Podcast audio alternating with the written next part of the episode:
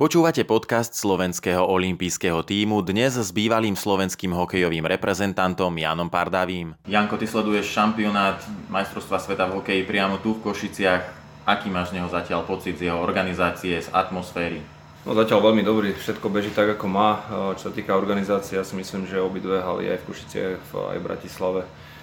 sú na veľmi dobrej úrovni. Čo sa týka napríklad dopravy, denodenne sa pohybujeme v okolí haly v Košiciach a naozaj policia to má veľmi dobre zorganizované, čo sa týka fanzón a podobných vecí, keď je tu naozaj nával ľudí, tak policia je nápomocná, čiže ja si myslím, že organizácia funguje zatiaľ na 100%. Tá atmosféra? Atmosféra to je, no, k tomu by som sa zastavil, lebo naozaj Slováci ukazujú, že sú hokejový národ, samozrejme prispievajú k tomu, k tej atmosfére aj ľudia z iných krajín, ale gro tých ľudí chodí na teda našich Slovákov a hlavne teda na, našich, na naše zápasy a počas našich zápasov tá atmosféra je elektrizujúca,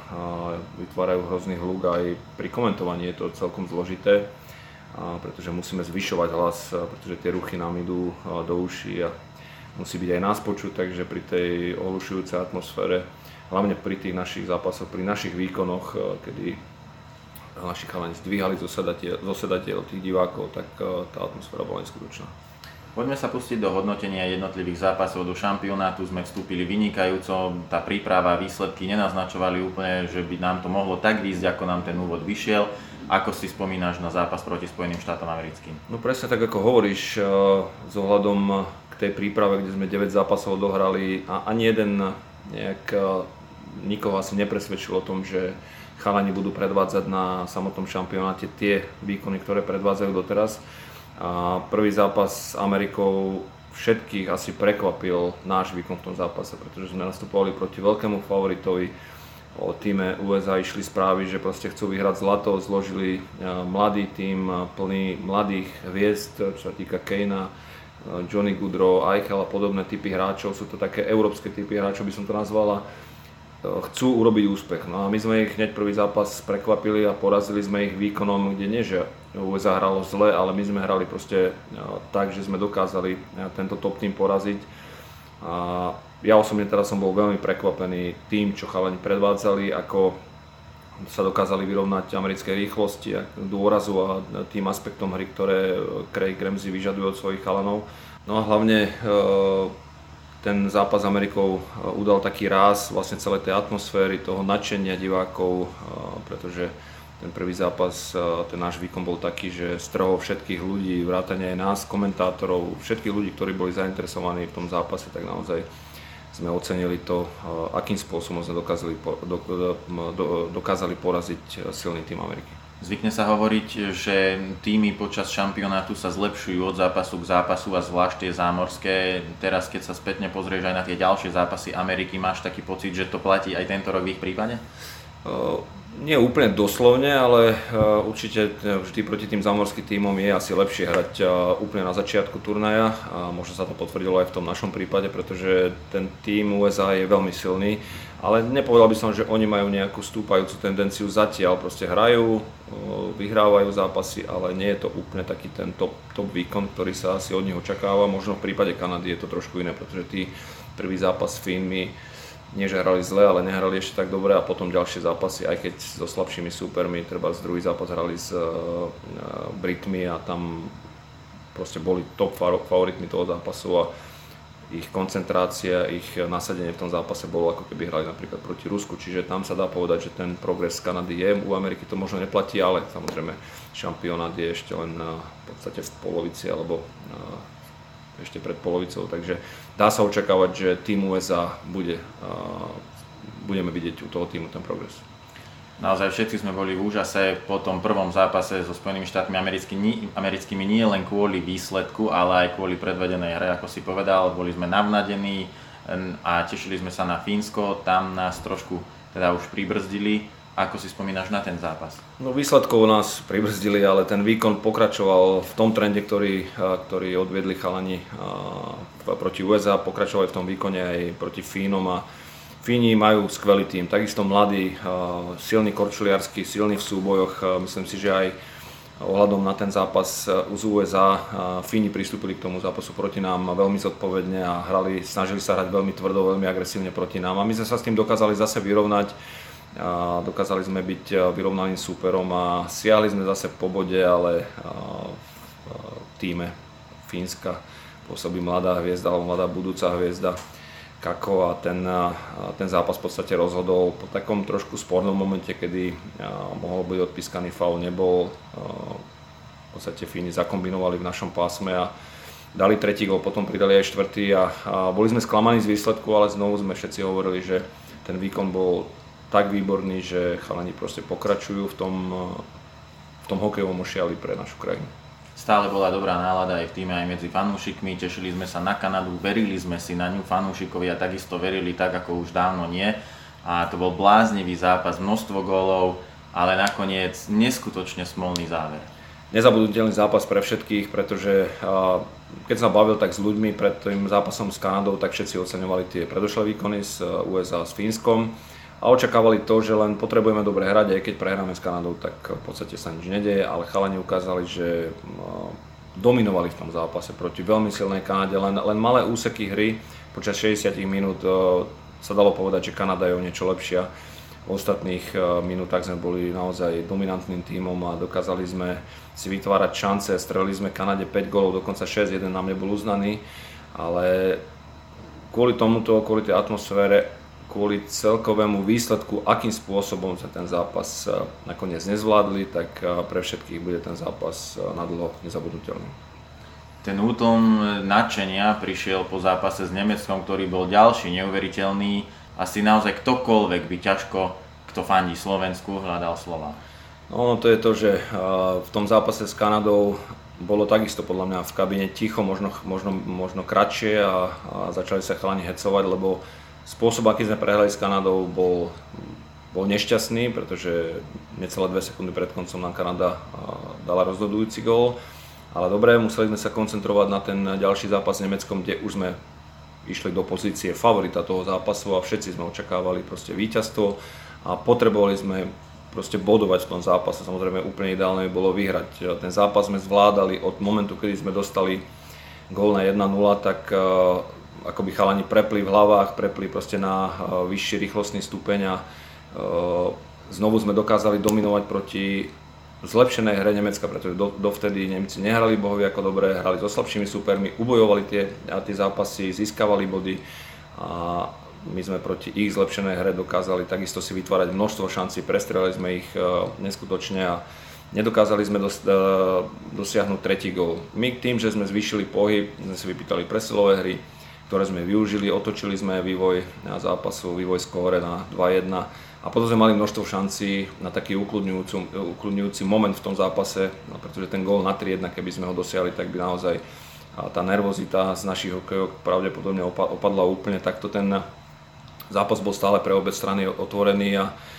nakoniec sa to podarilo Nemcom v powerplay vyrovnať a naši chalani proste nahnevaní z toho, že sa im zase nepodarilo ustražiť záver a strácame bod v tom zápase, tak eh, sa snažili proste držať plyn eh, na podlahe a chceli rozhodnúť ešte v závere a potom prišla chyba a zobral puk eh, do svojich rúk Dreisaitl, ktorý to rozhodol. A tento vývoj a spôsob, akým sme ten zápas prehrali, si myslím, že kvôli tomu bolo v kabíne tak ticho, lebo to už po Kanade sme boli smutní, ale po, po Nemecku sme boli smutní a nahnevaní a komplet všetci, pretože takto stratiť dva zápasy po, po sebe, to mm, jednak by sa to nemalo stávať, ale proste šport je taký a priniesol, priniesol niečo také, čo sa stalo a musíme proste jednoducho len bojovať ďalej. Je tu množstvo faktorov a faktov, pre ktoré tieto prehry mrzia. A je to zvlášť preto, že boli také tesné, že boli po vynikajúcich výkonoch našich a navyše, keď si zoberieme, že teraz je tu naozaj takmer to najlepšie, čo v súčasnosti slovenský hokej má v podobe hráčov k dispozícii, Takže kedy sa znova toto podarí, takáto zhoda okolností, tak o to viac to mrzí ľudí, ktorí fandia Slovensku. Určite áno, pretože pokiaľ by sa nám v konečnom zúčtovaní nepodarilo preklznúť do play-off, tak je to už 6 rok po sebe a proste dostať sa do play-off je taký ten prvý krok, aby sme mohli zažiť atmosféru vyraďovacích bojov a zatiaľ sa nám to proste nedarí podľa tých výsledkov, aj keď tá hra je naozaj neskutočne dobrá. Ja naozaj už som viacerým ľuďom hovoril, že ja som naposledy slovenský tým videl hrať takto dobre, niekde vo Vancouveri možno. A teraz na týchto majstrovstvách je to dané samozrejme aj tým, že, že hráme doma, že, tí, že tá podpora e, ľudí na štadióne je neskutočná a proste ľudia na Slovensku ukazujú, že sme hokejový národ a hokej milujú, len e, potrebovali sme už aj nejaké výsledky. My sme v podstate vstupovali do toho šampionátu s tým, že chceme ukradnúť nejaký bod silným súperom a potom získať všetky s Nemeckom, Francúzskom, Dánskom a Veľkou Britániou. Stratili sme ten prvý dôležitý, a keď predtým sme získali tie 3 body, tak vývoj priniesol niečo také, že Nemci proste majú teraz 12 a my už ich nemôžeme preskočiť len z hodou nejakých okolností, keby bol, keby bol rovnaký počet bodov troch tímov, tak možno, že by tam nastala nejaká situácia, že by sme mohli aj Nemecko preskočiť, ale to už sú také špekulácie, že Nevýhoda v tom je to, že nemáme to vo svojich rukách. Že keby sme porazili Nemcov alebo získali som bod, tak stále keď si uhráme svoje výsledky, tak máme to vo svojich rukách. Teraz už musíme hľadiť, hľadiť na to, že nám musí niekto pomôcť a či sa to stane, tak e, to sa uvidí. My proste musíme tie zostávajúce tri zápasy odohrať tak, aby sme v nich naplno bodovali a aby sme si dali šancu e, mať v tabulke 12 bodov e, po poslednom zápase a aby sme mali šancu, aby nám treba pomohol nejaký vývoj toho turnaja, že by Nemci porazili, dajme tomu Američanov. Tie matematické špekulácie sú tam rôzne, ale už je tá šanca veľmi malá. Ja osobne teda verím až do záveru a bol by som veľmi rád, keby sa to podarilo. Tréner Craig Ramsey spolu s generálnym manažerom Mirom Šatanom razia takú teóriu a filozofiu, že si skladajú ten tým presne podľa toho, aby im hráči zapasovali do tých svojich rolí, aj za cenu, ak by sme tu nemali úplne najlepších hráčov, ale takých, ktorí pasujú teda do toho týmu. Máš pocit, že to prináša ovocie? No 100%. Craigová výhoda, alebo možno výhoda pre všetkých, aj hráčov a všetkých, ktorí v hokeji pracujeme, je to, že on naozaj vyberá hráčov podľa, podľa výkonu a nie podľa toho, odkiaľ pochádzajú alebo, alebo za koho hrajú. Ja by som spomenul napríklad minulý rok eh, ten popradský útok, keď hrali spolu Buc, eh, Svitana Bondra. Nikto neočakával, že títo mladí chalani by mohli urobiť majstra sveta, urobili a hrali fantasticky, pretože dostali svoju úlohu a zvládli ju perfektne, čo sa týka oslabenia, čo sa týka úlohy 4. peťky. Tento rok treba dostávali veľa priestoru počas e, prípravných zápasov, počas sezóny. E, Puliš s Maťom Chovanom, nikto asi pred sezónou by nepovedal, že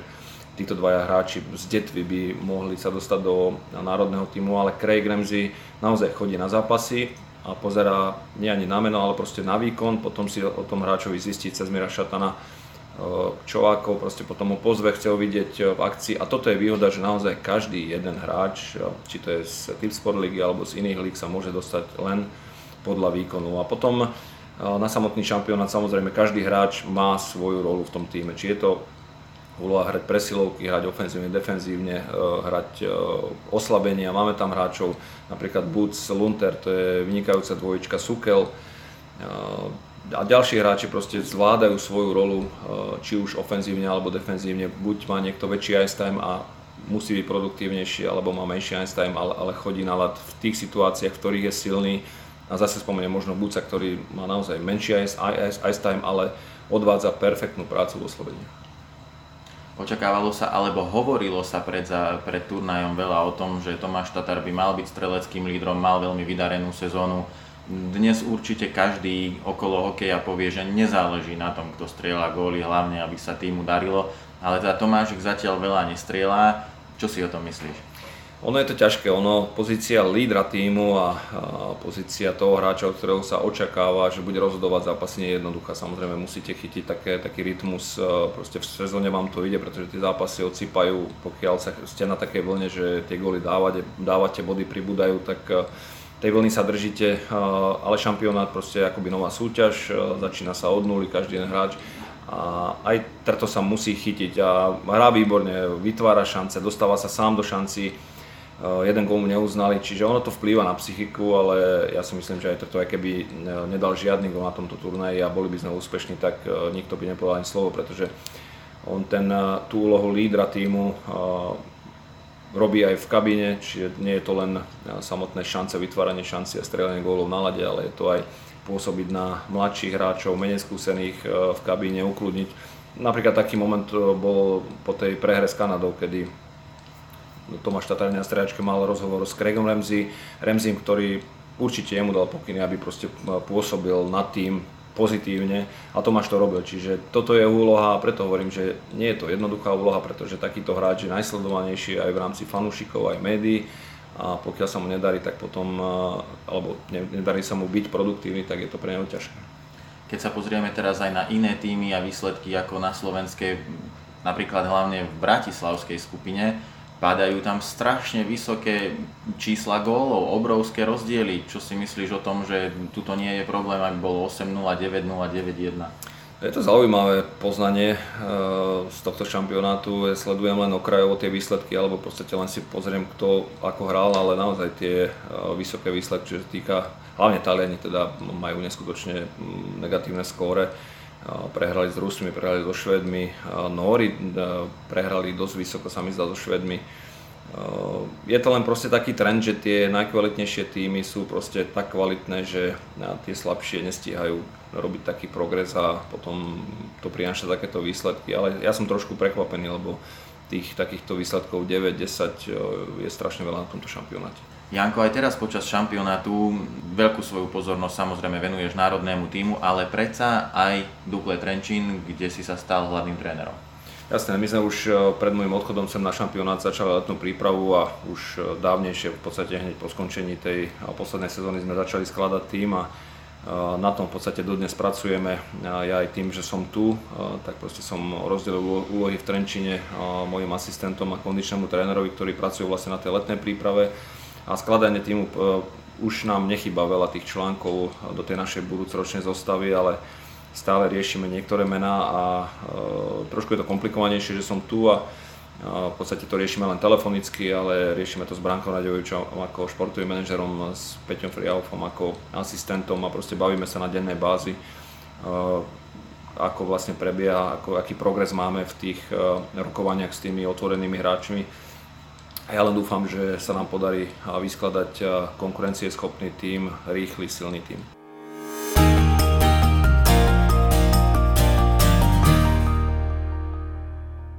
Olympijský podcast vám prináša exkluzívny partner Slovenského olympijského a športového výboru spoločnosť Typos, generálni partneri Toyota a 4F a hlavní partneri Dôvera Slovenská sporiteľňa Kooperativa Transpetrol a Matador.